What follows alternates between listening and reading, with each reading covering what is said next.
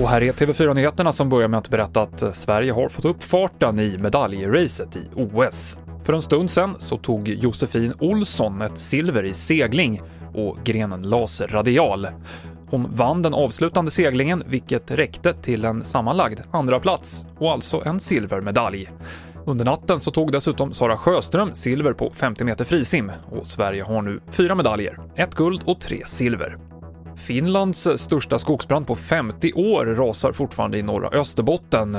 Brandområdet är en yta större än eh, över 400 fotbollsplaner.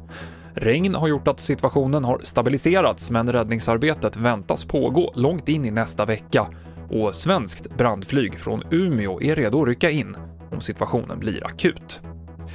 Och Ånge, Överkalix och Munkfors, det är några av de kommuner i Sverige där man kan köpa en stor villa med trädgård för under en miljon kronor, enligt Svensk Mäklarstatistik.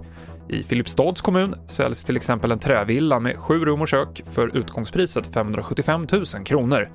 Men de här husen kan ofta vara i behov av upprustning och de kan ligga en bra bit från centralorterna. TV4-nyheterna med Mikael Klintevall.